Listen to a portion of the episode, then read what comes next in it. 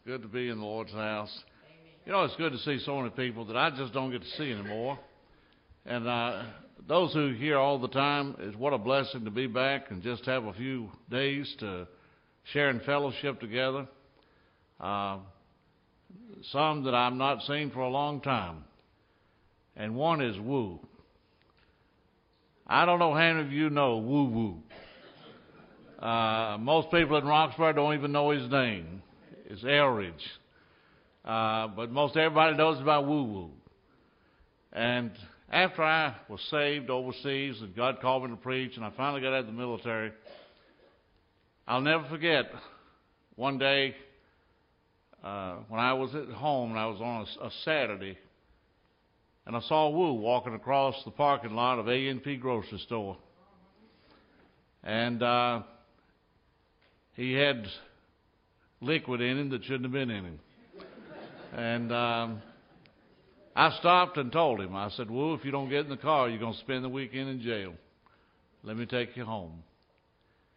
I got out to his mama's house, and I told him, I said, Woo, I'm going to be preaching tomorrow, and I want you to go with me. He said, I don't have time for things like that. Woo knows I'm telling the truth. I went home and I prayed for Woo. I asked God to do whatever needed to be done to get his attention. One month later, a Sunday night, I was getting ready to go preach. A young lady called. She said, There's someone that needs to talk to you at a certain house. And I was running out of time as far as going to church, but I felt like I needed to go see whoever it was. Didn't have any idea. When I got there, Woo came out of the house. He was shaking like a leaf in a windstorm. He got in the car.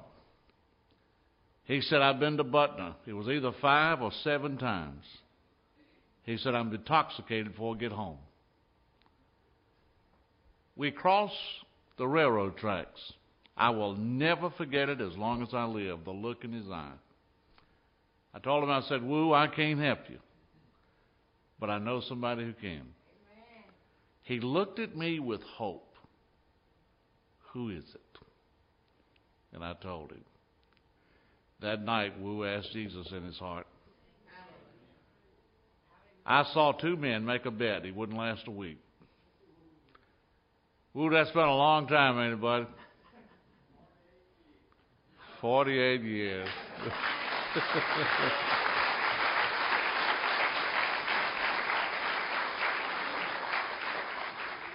Share something that many of you knew my brother Arch. That night I got Woo. I told him, I said, Woo, you said you mean business. You've asked Jesus in your heart, now you need to make it public. You need to go for people. Jesus said, if you're ashamed of me, I'll be ashamed of you. He went with me to Somerset. He, he stood it to the invitation. He had on gray pants and a t-shirt. And all of a sudden, he jumped up and started at the church. When he went by my brother Arch, he had been reading about the sheep that was missing, one sheep. And he said that Woo looked like a sheep when he went by him. he really did. He got up and went out after him. And Woo said, I can't go down there with no shirt on. And Arch started taking his shirt off, and a lady thought they were getting ready to fight. He was just giving him his shirt. Woo made it public. I saw him get baptized. That's the grace of God in action, buddy. And do you know there are people in heaven tonight because they saw the change in his life? They sure I can send you a name several. They saw what Jesus. I had th- I had two people specifically that asked me. One was at Kitten Hill Grocery, and uh, one a man saw me going into a, a home to visit. He yelled. He said, "When you get done, if you got time, come over and talk to me." I saw both of them come to know Christ because of what God did in this man's life. That's the testimony, isn't it?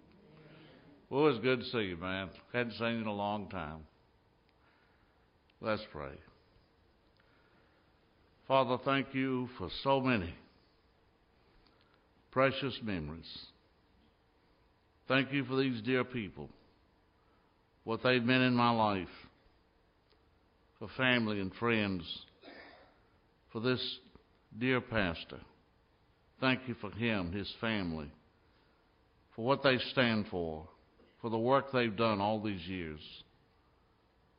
Thank you for the privilege it's been to travel to so many places to share the gospel and to see people like Woo come to know you.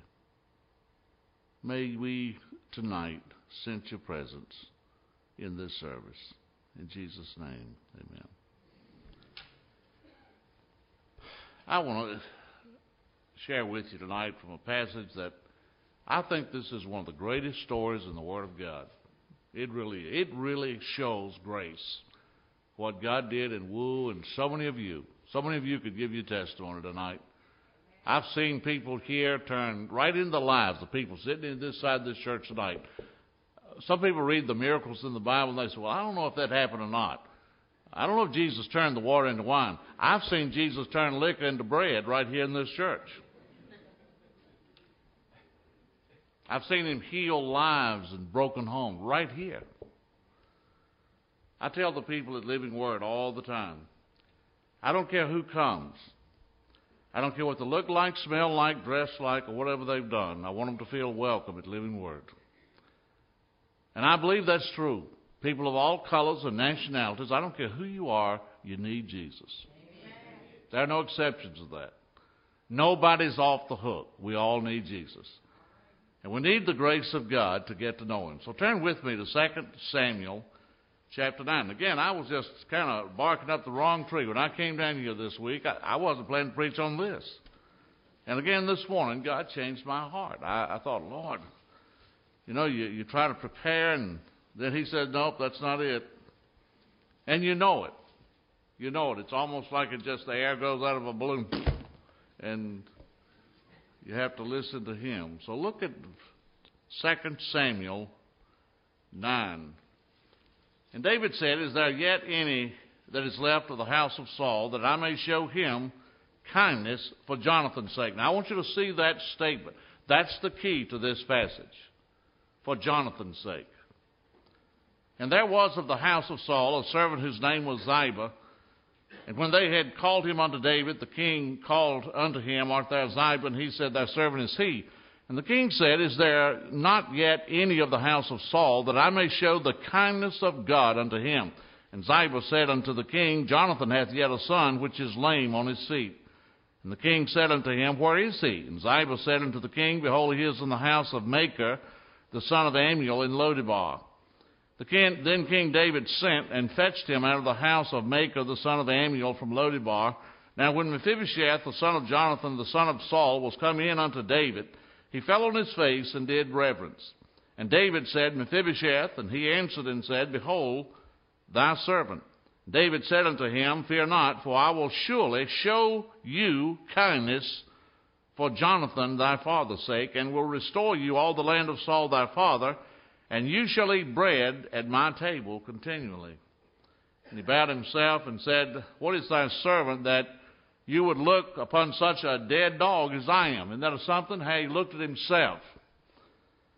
Then the king called to Ziba and Saul's servant and said unto him, I have given unto thy master's son all that pertains to Saul and to all his house.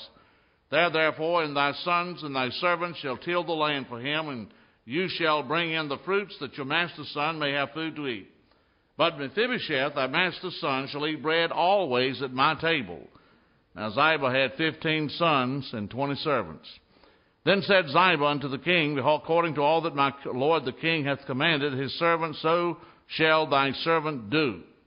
So as for Mephibosheth, saith the king, he shall eat at my table, listen, as one of the king's sons.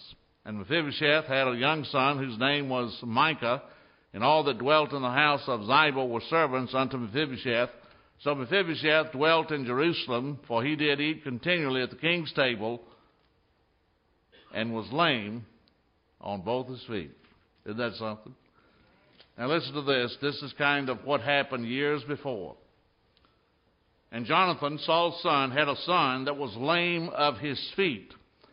He was five years old. Listen to this. Five years old When the tidings came of Saul and Jonathan out of Jezreel, and his nurse took him up and fled, and it came to pass, as she made haste to flee, that he fell and became lame, and his name was Mephibosheth. The grace of God. Some people have the idea that the only time you need grace is when you get saved. You do need grace to get saved, and that's all you need. But you need grace to live the Christian life. Have you ever been blessed by somebody preaching the Word of God? If that's ever happened in your life, let me tell you what made that happen the grace of God. Amen. The Word of God says in the book of uh, Colossians that we sing by grace. Some Christians have lost their song. Some might be here tonight. You've lost the song. You remember what it was like, but you have lost it. You've lost that closeness to the Lord that you used to enjoy. The Bible says that we stand by the grace of God, Romans 5. The only way we can stand in this world for Christ and live the life that God wants us to, it's not by human strength, it's by the grace of God. Amen. There is no other way. The Bible says in Hebrews 12 that we serve God acceptably by grace. It's all by grace, folks. For by grace are we saved, for by grace are we, do we serve, for by grace do we speak, for by grace do we sing. It's all by the grace of God. Uh, I heard about a guy who went to an employment agency to get him a job, and they called him. They said, We think we found you a job, we have one question. He said, What is it? They said, Can you pick lemons? He said, Boy, can I? I've been married five times.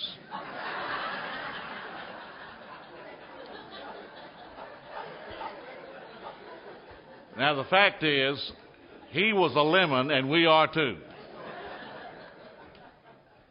I've seen Baptists that could strut sitting down. I have. But you know what hinders revival, the spirit of revival, from really gripping our hearts individually as well as the church? It's the spirit of pride. Amen. There is no graceful way to get off your high horse. You just have to get off. Amen. We are sinners, and if we're saved, we're saved by the grace of God with no help of ourselves. We cast ourselves spiritually bankrupt upon the grace of God and ask Jesus to receive us because of what He's done on the cross and nothing else. Amen. And so I pray tonight, if you're here without God's grace, that you've not trusted in His grace, that you'll do it. Um, many years ago, when Bear Bryant was the football coach of Alabama, one one uh, Saturday he was playing Auburn. And some of you may even remember this game. Uh, the great legendary uh, Bear Bryant was probably one of the greatest college coaches that ever was, and he has the record to prove it. Uh, on that particular Saturday, uh, it was less than a minute left on the clock. They were beating Auburn by, I think it was three points. Alabama had the ball on Auburn's 20 yard line. Bear Bryant called timeout. His first string quarterback was hurt. He was not playing that day. So Bear Bryant had his second string quarterback in, and he called that kid off the field, and he said, Now listen. He said, All we want to do is burn up that clock. Run the ball four times. Don't you dare throw it. They went back out there. They played through three plays. On the fourth play, that quarterback Instead of handing off, he saw his tight end open and he threw that ball. A man on Auburn's team read the play and he caught it and was going down the field and they would beat Alabama. The quarterback chased him down and tackled him. Paul Dye, Pat Dye, was the, was the coach for Auburn at that time. After the game, he was talking with Bear Bryant. He said, Bear, he said, I don't understand it. He said, I've read all the scouting reports, and our man that made that interception is the fastest man on the field today. Fastest man, my team or your team. He's faster than anybody. And your quarterback was kind of slow. How did he make that tackle? Bear Bryant said it's quite simple. Your man was running for a touchdown. My man was running for his life.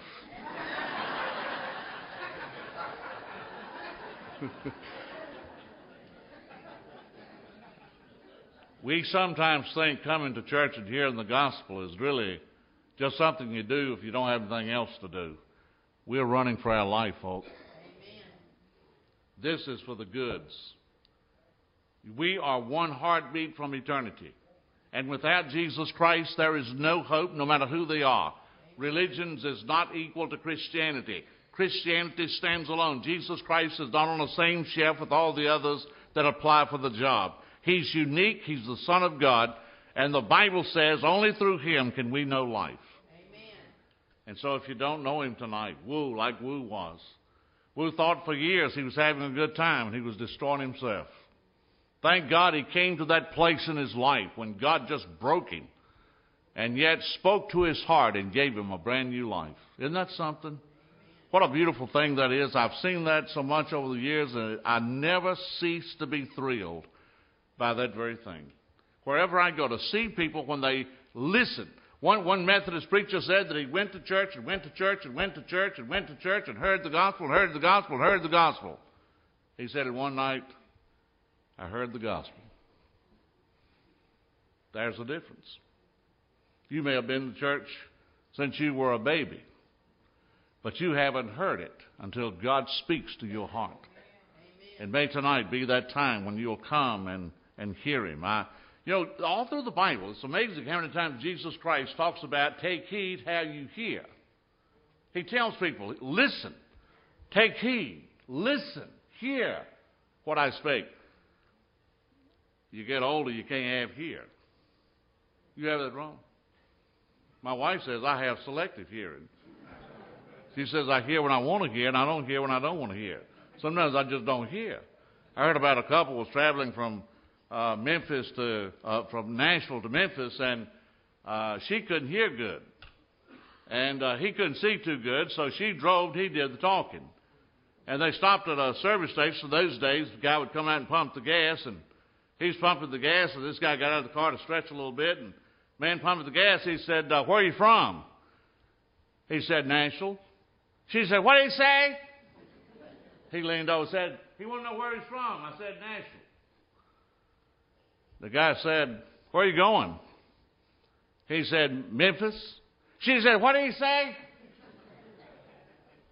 He said, he wants to know where we're going.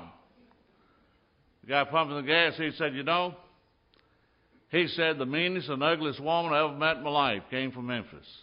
She said, What did he say? He said, He knows your sister.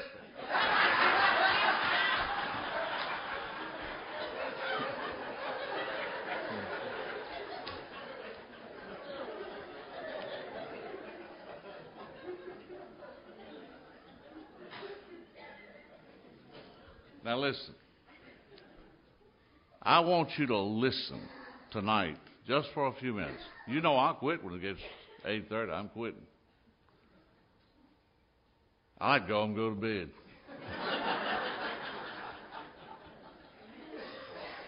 but I want you to listen. As the Spirit of God, listen to God's Spirit to speak to you. The Word of God says Mephibosheth was in the condition he was in because of a fall.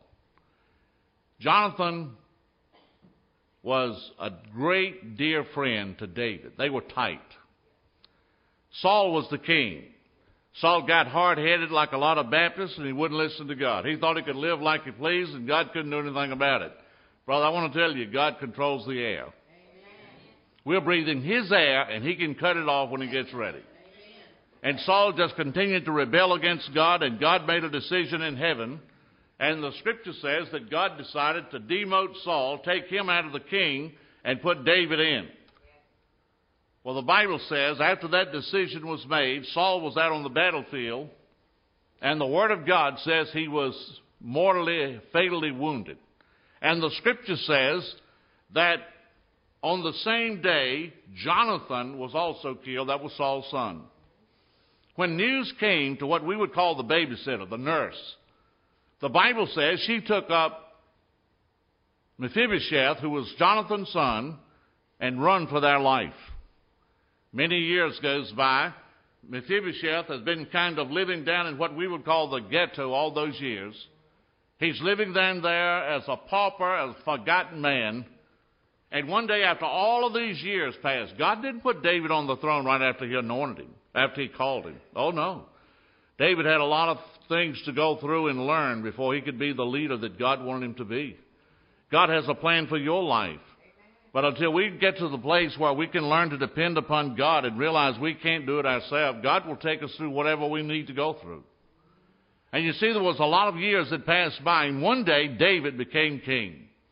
The Bible says in the book of Acts that David was a man after God's heart. He loved Jesus. He loved the promise of the coming Messiah and he loved God in his heart, and David wanted to do what God wanted him to do. And there came a point of time when David was the most powerful man on the planet militarily. He was a man that was feared. He was a man that had power, control, and money. And one day the scene is that's given here, David was in his office and he began to think back about people that were special to him and people that had been a friend to him. And I do that a lot. I think about you guys. There are many times, I, there are individuals in this church, in this room tonight, many, that I think about many different ways you've been so kind and nice over the years, been a good friend. And I thank God for that. And I believe in the, in the, in the mind of God, He knows who, who did what. He knows who, in the privacy of their life, did something that was good and beneficial to someone else. And one day, God keeping the books, He'll reward accordingly. David began to look back over his life. He called in what we would call the C, CIA and the FBI, and he said, I want to know, is there any that's left of the house of Saul and Jonathan? He called in a guy named Ziba. The Word of God said David asked him the question. He said, Is there any left of this house? And Ziba said, Listen to what he said. Ziba said, Well, yes, uh, Jonathan has a boy. This is what he said now but he's lame on his feet. You know what he was thinking? He thought if I tell the king he's a cripple, the king will say, well, let's just forget it. But he didn't know the heart of the king. And the Word of God says when he told him he was a cripple, it did make any difference, and David said, Go get him. You see, folks, you may not believe it, but I'm going to tell you it's the truth. You and I are crippled up spiritually. Amen. We're absolute. The Bible says that, listen, all have sinned and come short of the glory of God. Not most of us, all of us. We're all sinners. There is nothing in us that deserves the mercy and the grace of God. But the Bible says God loves sinners. I love that phrase in the book of Hosea, chapter 14, when it says that God loves us freely. No one points a gun at God's head and says, You got to love us. No, He just does it because that's His heart. And the Word of God said that, listen now, David, the king, initiated the search. He's the one that started the search. Have you ever heard somebody use the terminology, well, I found God? No, brother, you didn't find him, he found you. You see, none of us are looking for him. And until God speaks to your heart, you won't even care about him. You won't have anything to do with God. And the Bible says that David initiated the search. That's something that we must be ever sensitive to. As you come to the house of God and the, the Word of God is preached, the Holy Spirit shoots it like an arrow into the mind and hearts of people. And when God does that, He's giving you and I a chance to respond to Him by faith. And the Bible said that David initiated the search. John, uh, Mephibosheth was a man that was living in fear. You know how I know that? The first thing David said to him was, Fear not. Can you imagine from five years of age? Just think about this. My dad died when I was a 13 year old lad. There have been many times over these years I would have given almost anything to sit down and say, Pop, what would you do? What would you do? For five years, from five years old, this man had nobody to lead him. Granddad was killed, dad was killed, his home was shattered.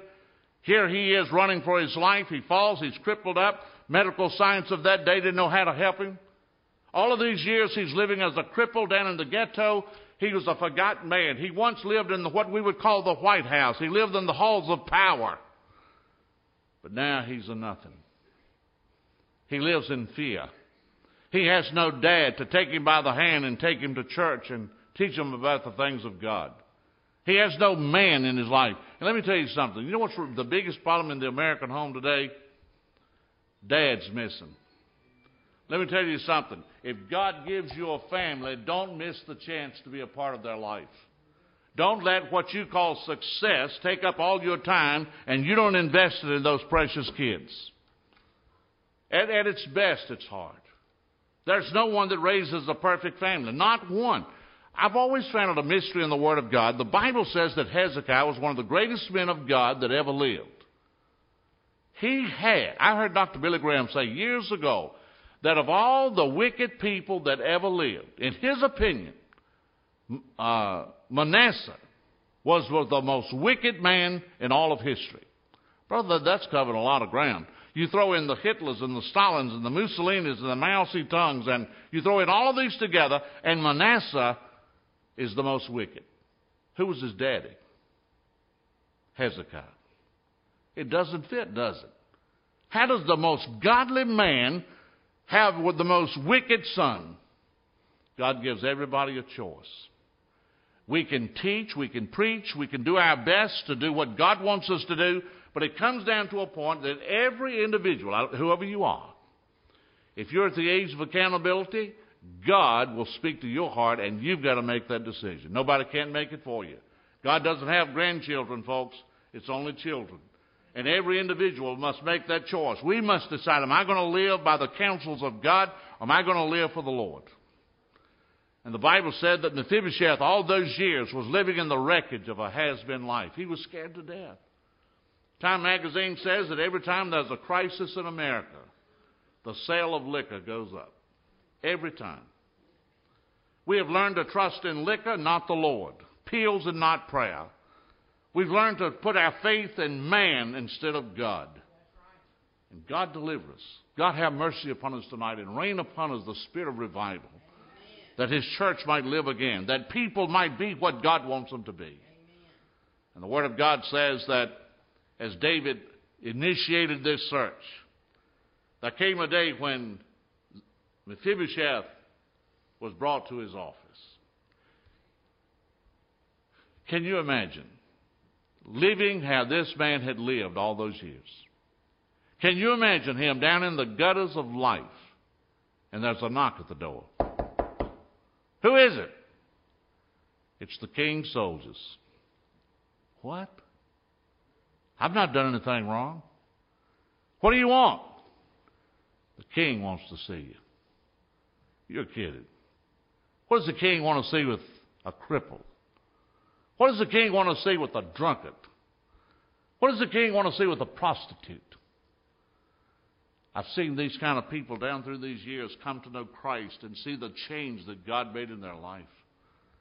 Jesus Christ can change anybody. Isn't that good? There are no exceptions to that. He can change anybody.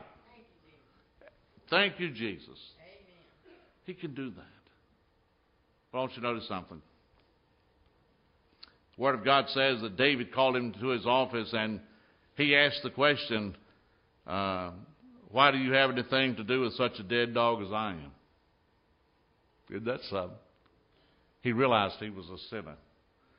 He realized that he needed help. And the Word of God says, and listen to this so closely again, it says it twice in the passage, I will show him kindness for Jonathan's sake. Let me ask you something. Have you ever prayed a prayer for about anything in your life and you said something like this in the prayer? I ask this in Jesus' name and for His sake. You know what you're doing? You're acknowledging, God, I don't deserve this prayer answered because of me. We don't. But we have the invitation from God to come boldly to the throne of grace that we might obtain mercy and find grace to help in time of need. That's an invitation from God Himself. Not because we deserve it, but because we are sinners and for His sake. If Jesus Christ had not died on the cross, there would be no time of prayer. If He had not died on the cross, there would be no heaven. If He had not died on the cross, there would be no woo-woos that get saved. There would be no one that could go to heaven because we are totally unqualified. But the Bible said, for Jonathan's sake, David told him, he said, um, Mephibosheth, I want you to know your dad and I were tight. And we, we were great friends, and we made a promise, a vow, and you can read it in the scriptures. They made a prayer to each other that whoever became king, Jonathan thought he was going to be the king for a while, but then he recognized that God's hand was on David. God made his choice, and Jonathan didn't fight against it. He yielded to that. And he said to David, Whoever becomes king, bless the other one's family. All of these years goes by. David is now the powerful man. Selfless love initiates the search. I was in a, a seminar years ago. Cliff Barrows. You remember the guy who used to lead the singing with Billy Graham? He shared something that night I have never forgot all my life. He said that when he was traveling all the time with Billy Graham, that time he was a young man. Uh, Cliff's kids are grown now. In fact, one of his, his boy uh, pastors in South Carolina. But um, when they were young, uh, I, I, the best I remember at that time, they were something like five and six, or six and seven. They were just young kids. And um, I don't know what, I don't remember what it was, but those kids kept doing something, and Cliff and his wife Billie, uh, his wife's name was Billie. Uh, that's what they called anyway.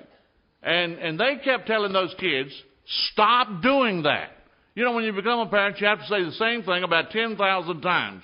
And you sometimes wonder if there's a blockage between the ears of the kids you've got. You have to keep telling them over and over and over. And Cliff said he told those kids, stop doing that. And one day Cliff had to leave for two weeks in a crusade, and he got those kids together. And he said, "Listen, guys, I've got to be gone for two weeks." He says, "Now, you stop doing what I've t- we, Mom and I have told you." He says, "And if you don't, when I get home, I'm gonna spank you." He left, came home. Billie met him at the door. They kissed, and she said they did it. If you have kids, they can melt you. You, you stay away a few days. I've experienced that so much traveling. And you get home, and you just look down in those little eyes, and you just you just want to hug them and kiss them. Cliff took them back in the back room, in the bedroom. He said, "You remember what I told you?" They remembered. He could see they were they were sorry, but they were guilty. He said, Do you remember what I said I was going to do? You're going to whip us. He said he didn't have the heart to do it, but he didn't want to lie to them. And God, Cliff said he, he prayed a prayer, and God gave him an answer. He said that he took his shirt off, took his belt off, and he said, Now, guys, somebody's got to get a whipping here tonight. He said, So I'm going to take your whipping for you. He knelt down by that bed, gave that belt to those two kids, and he made both of them hit him on the back ten, uh, five times. And Cliff said that every time that belt hit his back,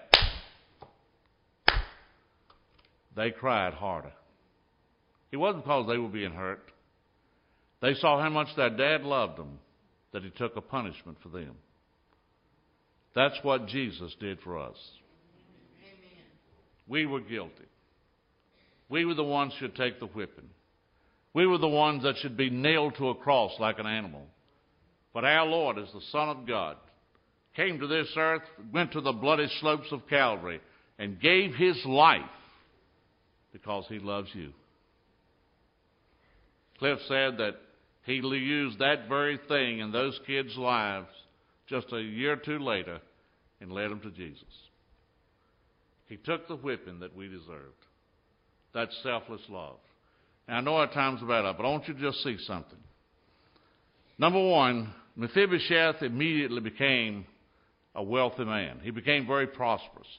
The Bible says that David said, I'm going to give you all the real estate of your daddy, your granddaddy, King Saul.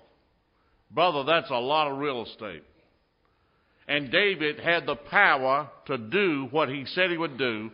And because of Jonathan and for his sake, David gave Mephibosheth the cripple all of this riches to live on. This world has sold us a bill of goods. They have told us that if we do this, this, and this, and have this, this, and this, we're going to be happy, and people are drowning in misery. Only way that a human heart can be content is through Jesus Christ. That's where the answer is. And the Bible says that he became a very prosperous man. He also became a very protected man. He said, You will eat at my table on a daily basis, Mephibosheth. You see, here was a kid that had been running for his life all these years. Here was a kid that lived down in the ghetto as a cripple, afraid that one day the enemy was going to find out where he was and come and get him. And David now tells him, You don't have to worry no more about that because I'm the most powerful man on the planet and nobody's going to bother you. Years ago, I preached at Montwood Baptist Church on Sunday morning. That night I had a revival that was about an hour's drive away. I went to the meeting. I was about midnight getting home. And when I finally got to the house, I had a note. No matter what time you come in, call this number. I called it. A guy that some of you would know, and I'm not going to call his name. He told me, he said, Would you come to my house right now? Someone needs to talk to you. I was tired, but I got in the car. I drove across town to where this guy lived. There was a lady sitting there on the, on the sofa with uh, this man's wife. I didn't know her, had never met her in my life. And uh, that morning, she was going through a real difficult time in her life. Uh, things were quite bad. And she was just out, left the house, had been driving really, I think, most of the night. And she decided, for whatever reason, I'm going to go to church. She stopped at Montwood Baptist Church, of all the places. I was preaching. God got a hold of her heart. That night, sitting in that house, she on that sofa, as I began to talk to her about Jesus Christ, she gave her heart to Jesus. You know what amazed me about it? Her husband was a state trooper. He was a good man. He wore a badge. He carried a pistol. He represented law and order. But he couldn't give his own wife the peace that she needed and neither can you and I. It's a peace that comes from God. Amen. Isn't that something? Amen. A peace. When God speaks to the heart, and God spoke to Mephibosheth that day, and he said, Mephibosheth, you don't have to worry no more, buddy. You're safe. You're at home. But the Bible says he also became a man of power. David said to Ziba, you and your kids and servants will tend all the land and bring the money to him. Word of God says in verse 10 he had 15 kids and 20 servants. That's a pretty good workforce. And he told them, You will tend to the crop because Mephibosheth is a cripple and he can't do it. And when you get saved, God gives you new desires. He gives you the power to live a life that you used to hate. He gives you a love for the things of God. And if you don't have that, you'd better do some checking up tonight. Amen. And then the Bible says that David told him,